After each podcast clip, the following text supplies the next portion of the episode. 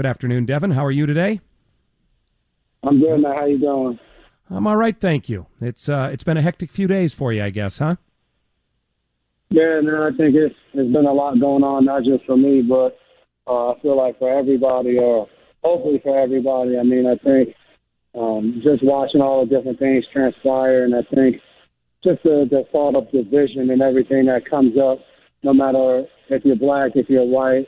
Um, I think we could all say over the last couple of months, everyone's had this mindset of like, how do we create more unity, being together, seeing each other as equals.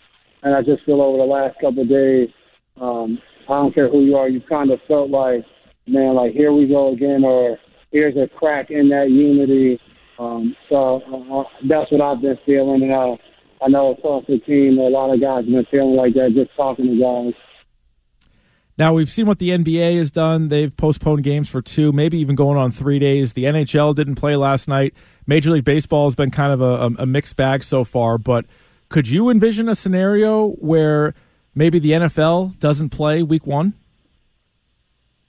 Yeah, I mean, I think right now you can envision anything. Like, who would imagine, you know, players in basketball not just sitting out, but sitting out a playoff game? So um, I think you can uh, imagine or envision um, a lot of different things happening. Um, but I think it's a time right now where a lot of people are just trying to share their feelings, their emotions, um, and figure out how they can be involved and how they can help. Um, and I know that's what we've been doing on our end. That's what I've I've always been doing and trying to do. So um, I, I don't have the answers. I don't know what should be done or shouldn't be done. Um, but I'm I'm definitely willing to try to figure that out. Bill Belichick said this morning that there have been some very productive discussions internally in the locker room with the, the teammates, with the coaches. Would you agree that the, the discussions so far have been productive? Oh, no doubt about it. We've had a, a lot of guys being able to share, um, and in a time where all we usually talk about is football, we've had guys being able to share um, a lot of different emotions and feelings. Um, things that have nothing to do with football. So um, we've had a lot of productive talk uh, in the past, and then obviously recently um, over the last couple of days. And now it's up to all of us as, as individuals and then together collectively to try to put all those talks to action. Um, and, and that's what we're doing. That's what we're trying to figure out right now, um, how we can be proactive. What are your thoughts on the responsibility of an athlete? Because it seems like now, maybe even more than ever, when when things come up, it is oh, what is uh, what does Devin McCourty think about it? What does Jaylen Brown think about it? What does you know Damian Lillard think about it? Like it is it is really kind of changed. I think over the last several years. What are your thoughts on it? Yeah, man, I, I think it's awesome to have the platform. Um, and you know, over the last couple of days, uh, you feel the pressure too um, of you know when we got off the practice field and knowing you know that I was going to have to do media. I didn't have the right words to say. I didn't know what to say, um, and I think there's that pressure too um, of that, and you're like, man, like this is this is hard. It's tough stuff. Um, so it's navigating and figuring that out, um, knowing that it's very challenging, um, but also accepting that responsibility. And then I think overall as an athlete, it's trying to get other people to not just look at athletes, but also look at themselves and figure out how they can help and how they can do more. Um, and a lot of times through our history, we've seen that athletes can kind of be the pioneers of that and encourage people um, to get out and see things that they usually wouldn't see. Brian Flores said yesterday that he's experienced things like this. He said he's had a gun pointed at his head by a police officer. The stories you told were heartbreaking the other day of the talk that your mother had to have with you and you contemplating having to have the talk with your children.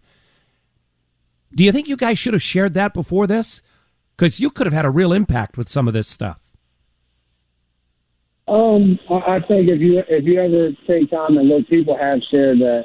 Um, I've talked about conversations I've had with my mom. I've talked about conversations I've had um, with people in my neighborhood who taught me how to deal with cops about not saying anything when a cop comes and creating that fear of the police officers when I was a kid.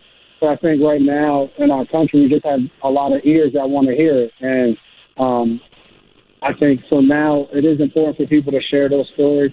but it's also important to make sure people know that like these aren't new stories. These aren't new stories that are being told. They've been told before. Um, but I, I think even for me or people who have shared before, it's not the time to get angry at people for saying why did it take so long. It's just time to reshare those stories and try to get people to understand more about where black people have come from, where what they've gone through, um, and what has transpired uh, for years of trying to get people to understand. I've had that conversation um, with a lot of different guys, even in the locker room, of just trying to share our stories with each other because a lot of times you have so many guys, you hear some guys' stories, but not everybody. Um, and I think the more we do that as a society, um, it will help out because you might hear my story, but sometimes you don't know, like for you guys, you might not know one of the producer's stories.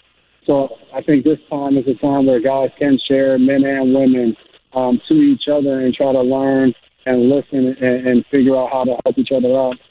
I just want to play a real quick cut for you uh, and get your response to it. This is uh, Tampa Bay head coach Bruce Arians talking about protests. Please just take action. I don't know that protest is an action. I think each guy has a personal thing. I would beg them to take action, find a cause, and either support it financially or do something to change the situation because protesting doesn't do crap, in my opinion. I've been saying it since 1968. What do you think of that? Yeah, I mean, I, I think when you listen to it, I actually had a conversation with a friend last night about it. Action is what's needed. Um, but the problem is, I think it's so easy to say that. So like, if I said that to you, action, your first question back to me would be, well, what action need, is needed? What should I do? Mm. And, you know, I think that should have been the next question of Bruce Arians. Um, it's easy to say protesting is crack. Um, but the hard thing is to tell guys what they should do. The hard thing is to tell a community what they should do when they might name things that they've done. They might name how we've donated to this organization or how we sat with this organization, but they might have this feeling of like it hasn't done anything. They might have that feeling of just failure. And then it's like, well, I turn to protest because I don't know what's next. And you've heard throughout the years, whether it's Martin Luther King, whether it's Malcolm X, who have talked about how protesting can open people's eyes or it can be a, a time for people to hear your struggles or what you're going through, your pain. Um, so I think it's an easy it's an easy statement to say that, um, but it leaves out the hard part of giving people a concrete blueprint um, of how to get things done. And I feel like that was left out a little bit when you hear that. Has it been difficult to concentrate on football this week? Um, you know, I think at times in our lives it's always difficult sometimes to concentrate on your work.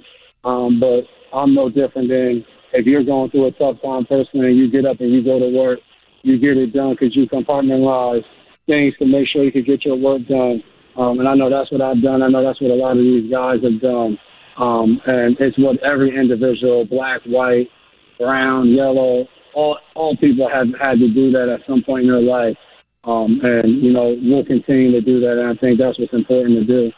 And then on top of all of it, David, uh, still in a pandemic too. And so, how has everything been going as far as getting into the facility, getting your testing done, getting on the practice field, and coming back in and following all the protocols? How's that been going?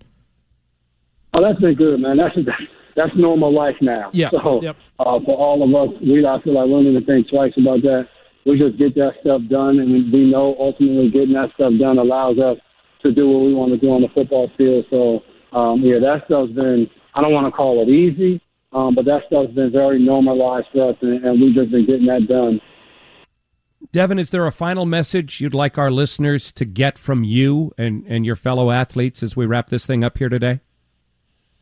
Uh, just have an open mind. You know, like if when I go on my social media account, it's it's name calling, it's idiot, it's this and that.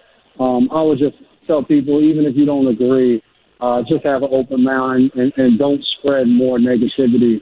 Um, I've tried my hardest not to do that, but no matter how I felt, does not, you know, create more division or spread more negativity. Um, and I would just encourage people to do that. And um, I think the more we do that, the more we understand that we're all one. We're all one. We're all humans, and, and that's what's more important than anything. Um, we just try to push that, and I know that's what I I've been trying to push, and I think that's what guys believe in and what guys are about here in our locker rooms.